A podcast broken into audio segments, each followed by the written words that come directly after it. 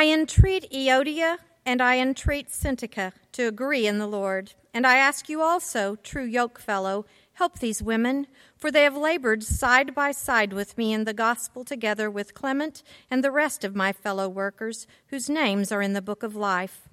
Rejoice in the Lord always. Again, I will say, rejoice. Let all men know your forbearance. The Lord is at hand. Have no anxiety about anything, but in everything, by prayer and supplication with thanksgiving, let your requests be made known to God.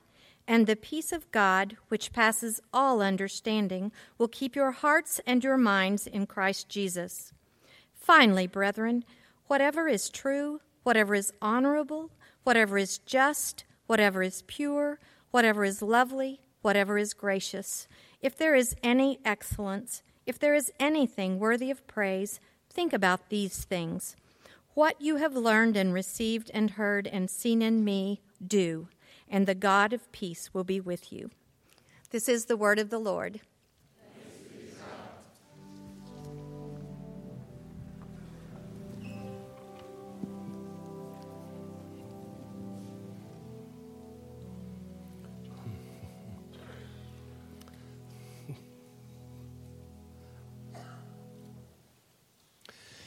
This past week, like many of you, I spent a lot of time watching about Hurricane Florence and what was the track going to be and where would it hit the coast.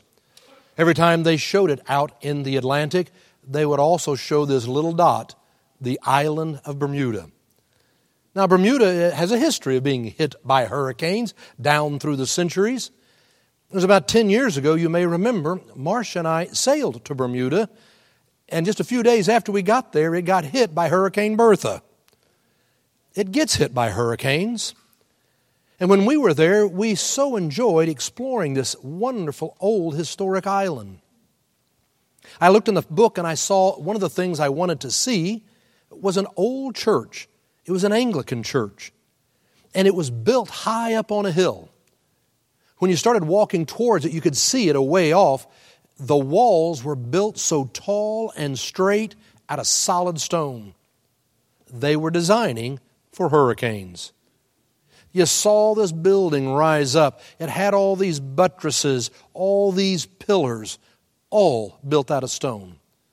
It was Gothic in its design.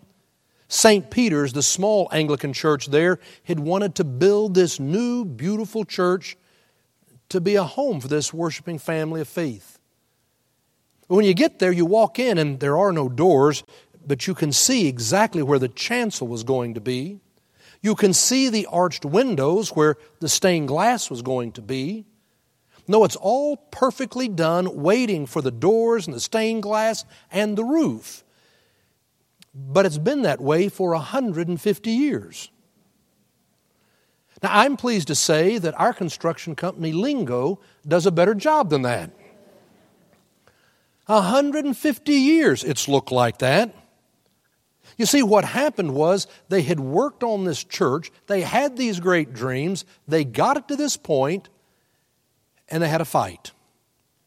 They had a fight, and the church split, and so the church was never finished. It is known as the unfinished church. I stood there and I looked up into the sky and I thought, what great things were never done because people got into an argument? How many lives were never blessed because people disagreed? How many wonderful things never occurred because people got so angry at one another. The funny thing is, do you know why they got into an argument? Nobody there knows either. Nobody remembers. People have made suggestions and ideas, but the truth of the matter is, nobody remembers what they fought about. I'm sure it was something important like the wallpaper. I don't know what they fought about. But in the end, they stopped building. The church split. It was the unfinished church. That didn't just happen 150 years ago, it still happens today. I think about churches that go through such struggles and all the good that is never done because of people being upset. It happens in schools. It happens in our service organizations. It happens in our government. I mean, here we are, the most powerful, wealthiest nation in the world, and I think of all the good that goes undone because we spend so much time arguing. No, it happens. And that's why this morning I want to continue on with this sermon series, Think on These Things. You know, we've made the observation that I believe we're living in a time right now where people have become more sharp, more hard, more critical than ever before. We have a hard time carrying our conversations on about things we disagree. We live without a sense of civility. And ever since I started this series and I started talking to you about this, it's been amazing your response to me. I mean, I keep getting all these emails and these articles and books saying, Yeah, you're right. Let me tell you about what I've been reading. I've been hearing so many of you say, Well, let me tell you about what I experience in my workplace, in my job, my restaurant, in the government where I serve. Your response has been fascinating to hear back how you have been experiencing this idea that within the last five years it has continued to ramp up to this level of harshness and incivility that makes it sometimes very hard to keep your spirits up.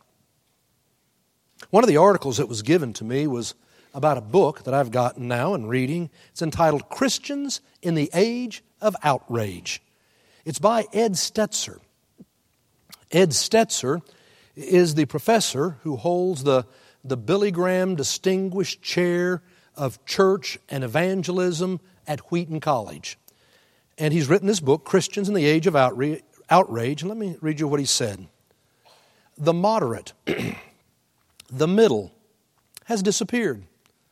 We're experiencing a multifaceted crisis of incivility. People are being discipled by their cable news stations. They're being shaped by their social media feeds, producing more and more waves of division. He went on to talk about how we've become people who go from zero to 60 in our anger. We've lost the ability to gradiate our anger. We don't go just from I'm frustrated, oh, I'm upset, oh, I'm angry, I'm furious. No, we just go from where we are to furious. It's like we're looking for the things that can make us angry that we can just get on our high horse about. He, right in the beginning of the book, Ed gives the illustration uh, about Costco. There was a man who went shopping in Costco, and there he came to the books and he saw that the Bible was there and it had a sticker on it that said fiction. Well, he took a picture of it and he put it on the internet. And boy, it went viral. And soon you had a group of people who were all saying, We need to boycott Costco. When they dug into it, what they found was there was one lazy stock boy who happened to mislabel one Bible, and now you had a whole group of people who wanted to boycott this company. We see something, we go from zero to 60. We don't gradiate our anger. If you were here this very first week we started this series, uh, Reverend Wendy Lambert was preaching, and she talked about how she was a physical therapist years ago before she became a minister, and how they used to have to deal with this um, challenge that sometimes will happen to people to where they, they will have this problem where they can't gradiate their motion. Whereas you and I, if we had a, a, a crystal glass sitting on a table, we would reach for it and then pick it up very carefully and tenderly. But these people who will have this problem, sometimes brought on by strokes, it's just all or nothing. It's full force, full outreach. You can't gradiate the motion. And it almost seems like that's what's happened to us. Something is wrong, and it's full on, full force, we get so angry. And it leads to struggles and interesting times for us. So I think the question is how do you and I survive in this age of outrage? How do we keep up our spirits? What do we do? It's why we've been looking at our scripture lesson here in Paul's letter to the Philippians, the fourth chapter, week after week. We're working through this passage, different verses every single week, to see how do we deal with an age of outrage? How do we keep up our spirits? What do we do? And I believe Paul wrote this passage because of something going on there in Philippi. No, what we read is Paul saying in the second verse, I entreat Euodia, I entreat Syntyche to agree in the Lord. And I ask you also, true yoke fellows, help these women, for they have labored side by side with me in the gospel together with Clement and the rest of my fellow workers whose names are in the book of life. Paul's saying, We've got two women who are good people. They work side by side with me. They love the Lord. And right now, they are arguing. Paul didn't want an unfinished church. He didn't want all these wonderful things that could happen to go by the side. And so he's saying, Can you help them agree in the Lord? What do you and I do? That's what I want us to think about this morning. I want us to look at this passage in Philippians, and I think there's two important things that Paul says. First of all, Paul says to them, agree in the Lord. Now, what does he mean by that? Is Paul saying we need to get these women to think the same way about things? I don't think so. I certainly hope not. Because that's not the way to try to treat everybody. Yeah, everybody has to think exactly the same. Now, what I think Paul is saying is these women, they have something, a difference of opinion. They believe different things, but they can agree in the Lord. That is, you can have faith, and we know faith is another word for trust. You can trust in God's grace, the mystery of God's grace, we can join together in faith in God's grace and the Lord, even though we may believe different things. You see, there is a difference between beliefs that inform what we do and faith, which really is trust in God's grace. Prime example would be what Paul says in a couple of verses. He said, The Lord is near. Now, we know that Paul believed the end of the world was near. All you got to do is go read through his letters, and he says it over and over again. The end is near. He fully expected Jesus was coming back in his lifetime to wrap things up, and the end of the world would happen. Obviously, he was mistaken on that. And so it is that what we look at is what do you believe about the end of the world? It's called eschatology, the end of all things. It's the second coming. If you want to see some of what Paul thought, you can flip over a few pages in your Bibles when you get home. Go to 1 Thessalonians, fourth chapter, starting about the 17th, 18th verse. And what you read is Paul saying, And the trumpet will sound, and the dead will rise, and the Lord will come on the clouds, and we will be swept up and meet in the air. That's the second coming. It's one of the things Paul expected to happen. Now, when I was in seminary, we begin asking, What do you believe about the second coming? Do you believe one day the trumpet will sound and the dead will rise and the Lord will come on the clouds and we'll all be swept up and meet in the air? I know there are people who do believe that. Back when I was at Mission Bend, the church in Houston, is 1984, and I remember they came out with 84 reasons why Jesus is coming back in 84. Now, they set a date. They knew that Jesus was coming back in 1984, and everybody was getting ready. And I know it, people took it seriously, even in the church I was serving, and some of them took vacation in order to clean up their garage and their house on the day when Jesus was supposed to come back. Now, I got to tell you, if I thought Jesus was coming back, I'm not taking vacation to clean my garage. But they explained it to me. They were cleaning their garage because they expected that they were going to be taken. Many would be left behind, and they didn't want those who were left behind to see their garage and house dirty. Well, that's back in 1984. You know, they were wrong. Do you believe in a future eschatology? Some people, when I was in seminary, said, no, no, no. There's a realized eschatology. Realized eschatology means Jesus was crucified, he was raised from the dead, we know he ascended into heaven, and on the 50th day, Pentecost, the Holy Spirit came. That was the second coming. Christ's presence is with us today. The second coming has already happened. It's a realized eschatology. Others say, no, no, no. It's a personalized eschatology that when you die, Christ comes, that you are born into the arms of God. It's very much, if you read near death experiences, people die, it seems that you come into the presence of God who wraps his arms around you and, and leads you to new life. Is that the second coming?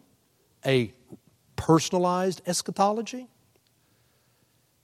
Well, I know that right here we have some who believe in a futuristic eschatology, some who believe in a realized, some who believe in a personalized. We will disagree on our beliefs, and yet can we not agree in the Lord? Trusting in God's grace in our lives, even though we might disagree? It was about 20 years ago. I remember very clearly. It was a Monday morning. I was sitting at my desk. Uh, the phone rang. My assistant put it through. And when I answered the phone, this man said, Pastor Bob, this is Pastor John. Praise Jesus. I tell you, I watch you every Sunday morning. Oh, praise God. I love your show. I mean, we are just soul partners. Praise Jesus. Hallelujah.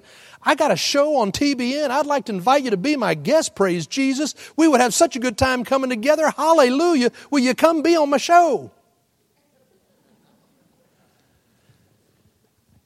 You know, it took me a second to kind of think. He took a breath. And I thought, soulmates? I thought, you know, I, I think we might be a little different in our theology. We certainly are different in our approach to worship. I mean, he is from obviously a more Pentecostal holiness background. There are many holy, holy movements that come out of Methodism but it was obvious that his worship experience would probably be a little more active than the one I was used to. You know, I, I grew up at First Methodist Church in Houston.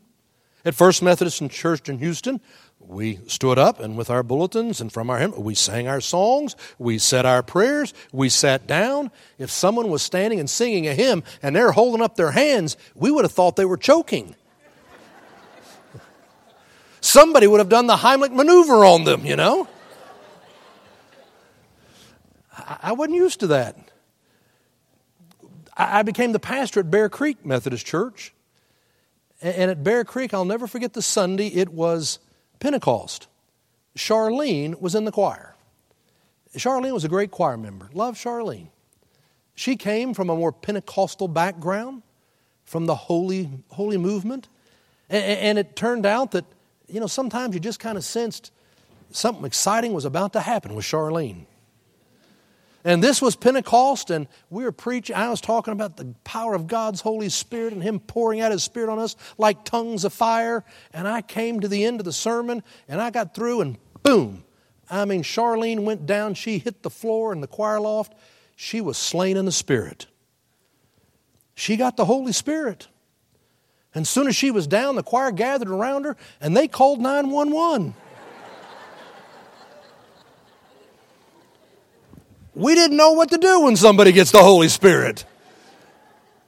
I mean, I'm down there, I can't see what's going on. I, I, I, lead us in singing the final hymn, and, and they're gathered around Charlene, and we go out, and I'm pronouncing the benediction, and one of the um, other ministers come up to me and says, Bob, Bob, Charlene hit the floor. She is okay. She's got the Holy Spirit, and we've called 911.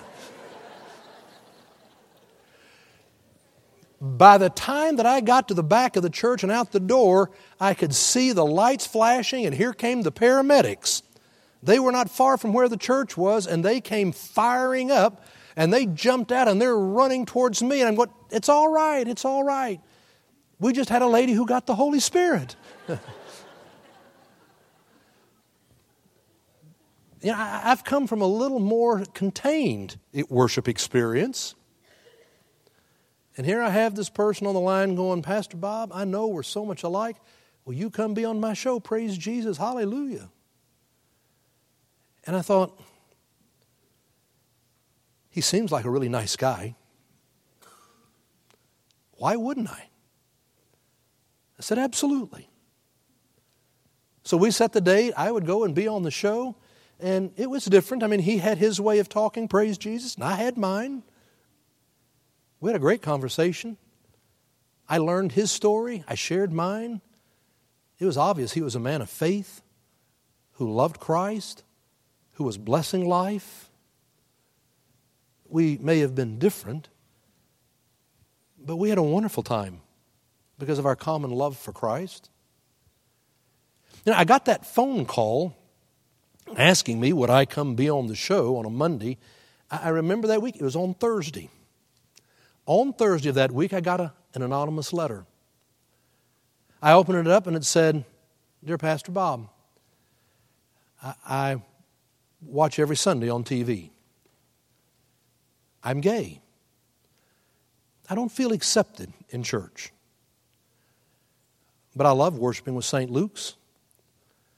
And so I've told a number of friends of mine, and we all get together now on Sunday morning around the TV so that we can worship with St. Luke's. I just wanted to say thank you for a message of hope and love.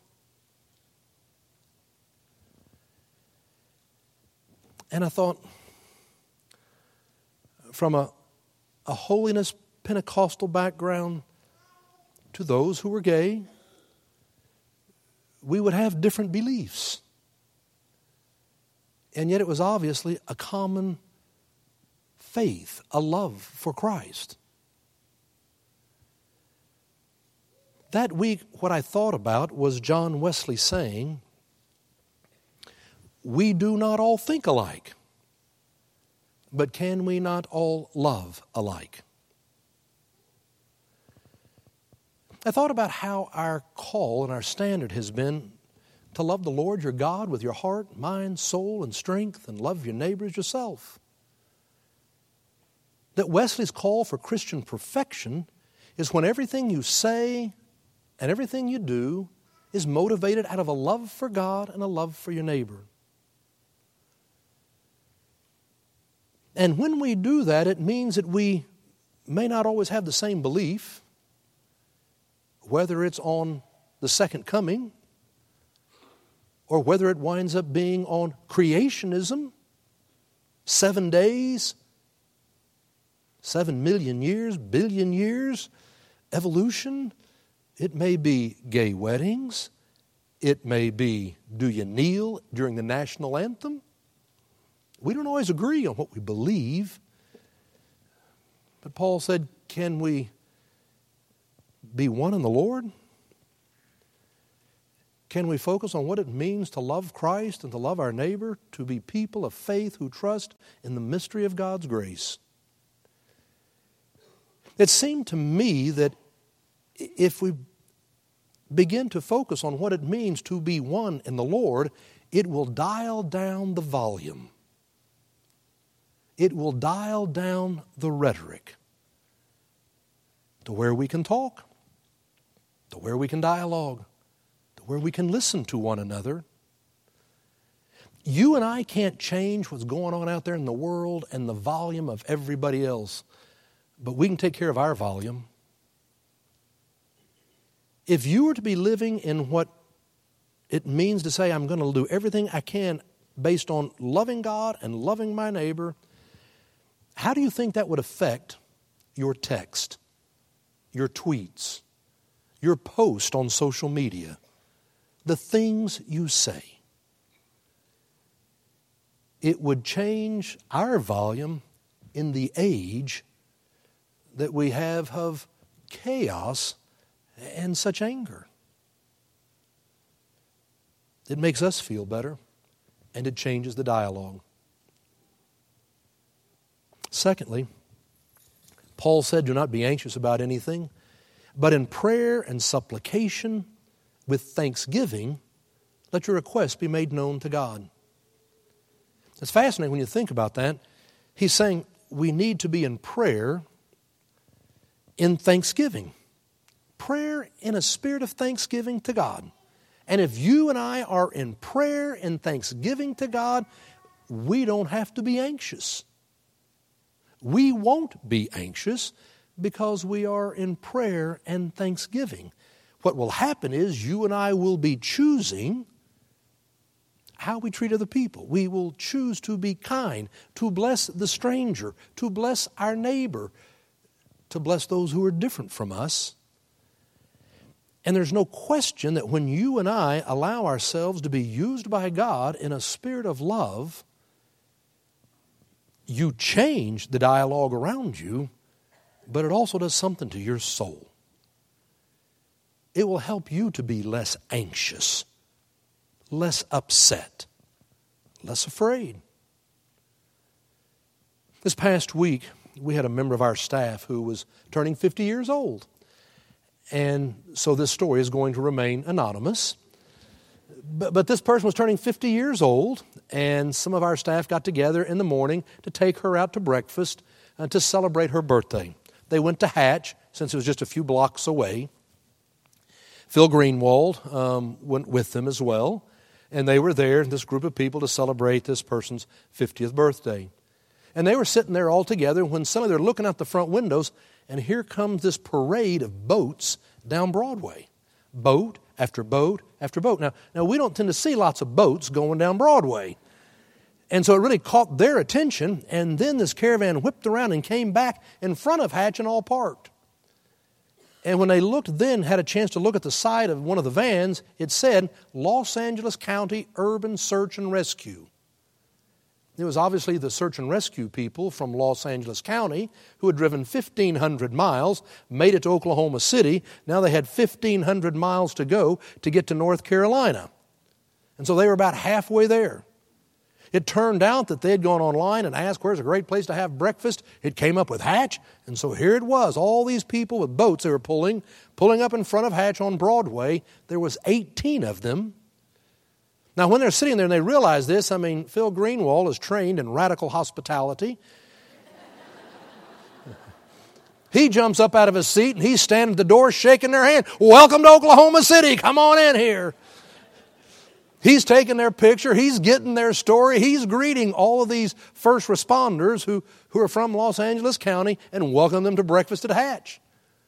Well, they come on in, they've talked, they, they've settled down, and they're having their breakfast. And our staff goes back to having this celebration, and, and then Phil notices one lady has gone over and is talking to the waitress. And, and he jumped up and thought, wait a minute, I'm buying this for everybody to have this birthday party. And goes over, and this lady said, no, no, I'm paying for all of their breakfast. These 18 first responders. She said, My husband and I like doing that. Whenever we see this, we like to buy them a meal. And so she said, I, I would love for us to be able to buy it. I'll pay for everything. If we get the receipt, we can all sign it and wish them the best and thank them from St. Luke's. And then they won't know our group was all ready to leave. And they would leave, and then these people would get their bill, and all of our people would already be gone. Now, I can only imagine how these people felt when they received their bill that was all paid. You know, nobody had gone and asked them if they were Methodist. You know, they hadn't even gone and asked them if they're Christian. There are some people who are really on a mercy, uh, an errand of mercy and love, and I can only imagine how they felt when they discovered they stopped in Oklahoma City and someone had bought their meal but I can also tell you what it did to the people on staff who had been there. It does something to your soul when you live out of the spirit that says the most important thing is that everything I say and everything I do is motivated out of a love for God and a love for my neighbor. It'll do something to your soul to where you don't have to be anxious and so upset and afraid. We can dial down the volume, we can dial down the rhetoric, we can find a sense of peace as we are the people who go out to share God's love. Some of you may have seen the story that came out not too long ago um, about a man named Fadil Bayyari. Fadil Bayyari, he, he is a Palestinian Muslim. He lives in northwest Arkansas. He actually lives in Fayetteville. Now, I don't know of a whole lot of Palestinian Muslims who live in Fayetteville, but that's where Fadil lives and has a very successful construction business. Well, it turned out that there was a Jewish community there in Fayetteville that had been there for years. They had been renting different spaces through the years in which to worship, but they wanted to try to finally build their own house of worship, their temple, and they had tried raising money and they didn't have enough and they were struggling. And it's why, while Fadil happened to be at Rotary, that he heard another person at Rotary talking about this problem for the Jews. He went home and prayed about it with his family and he felt like God was calling him to help. And he went and he found the president of, the, of their temple and said, I'd be happy to build your building. I will not charge you my fee. That's about a quarter of a million dollar gift. And we can work together to find the cheapest resources and do all we can to hold on the price, and I'll be happy to build your temple. The people there at the temple were so shocked and taken back. It inspired them to set about fundraising more and, and talking to other people, and they raised the money. And once they raised the money, they got together to interview architectural firms, and the architectural firm they chose happened to be made up of people who were Episcopalian. So the Episcopalians designed the temple, and a Palestinian Muslim built it, and the name of the temple was Temple Shalom temple of peace. They now have endowed studies there to encourage people to come and to learn about different faith traditions and what does it mean to be able to get along.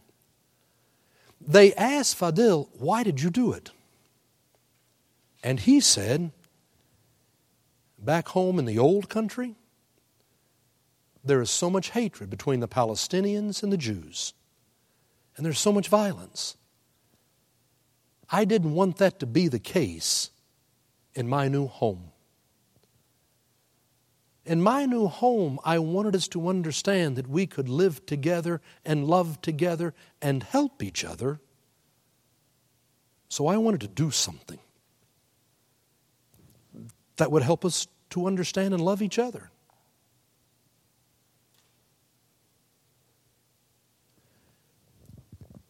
When you and I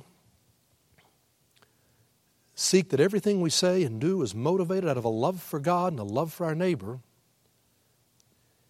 it'll change how we treat the stranger and the person who is different from us. We dial down the volume. We don't have to be anxious and afraid. We focus on the gift of God's grace and our faith and we can be called to love for each other. Ed Stetzer, in his book, Christians in the Age of Outrage, says the question with the culture awash in animosity, will we choose the language of mercy? With the culture awash in animosity, will we choose the language of mercy? Paul said, help them agree in the Lord.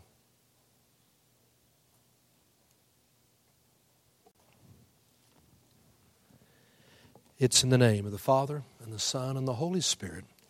Amen. Let each of us lift up our own silent prayer.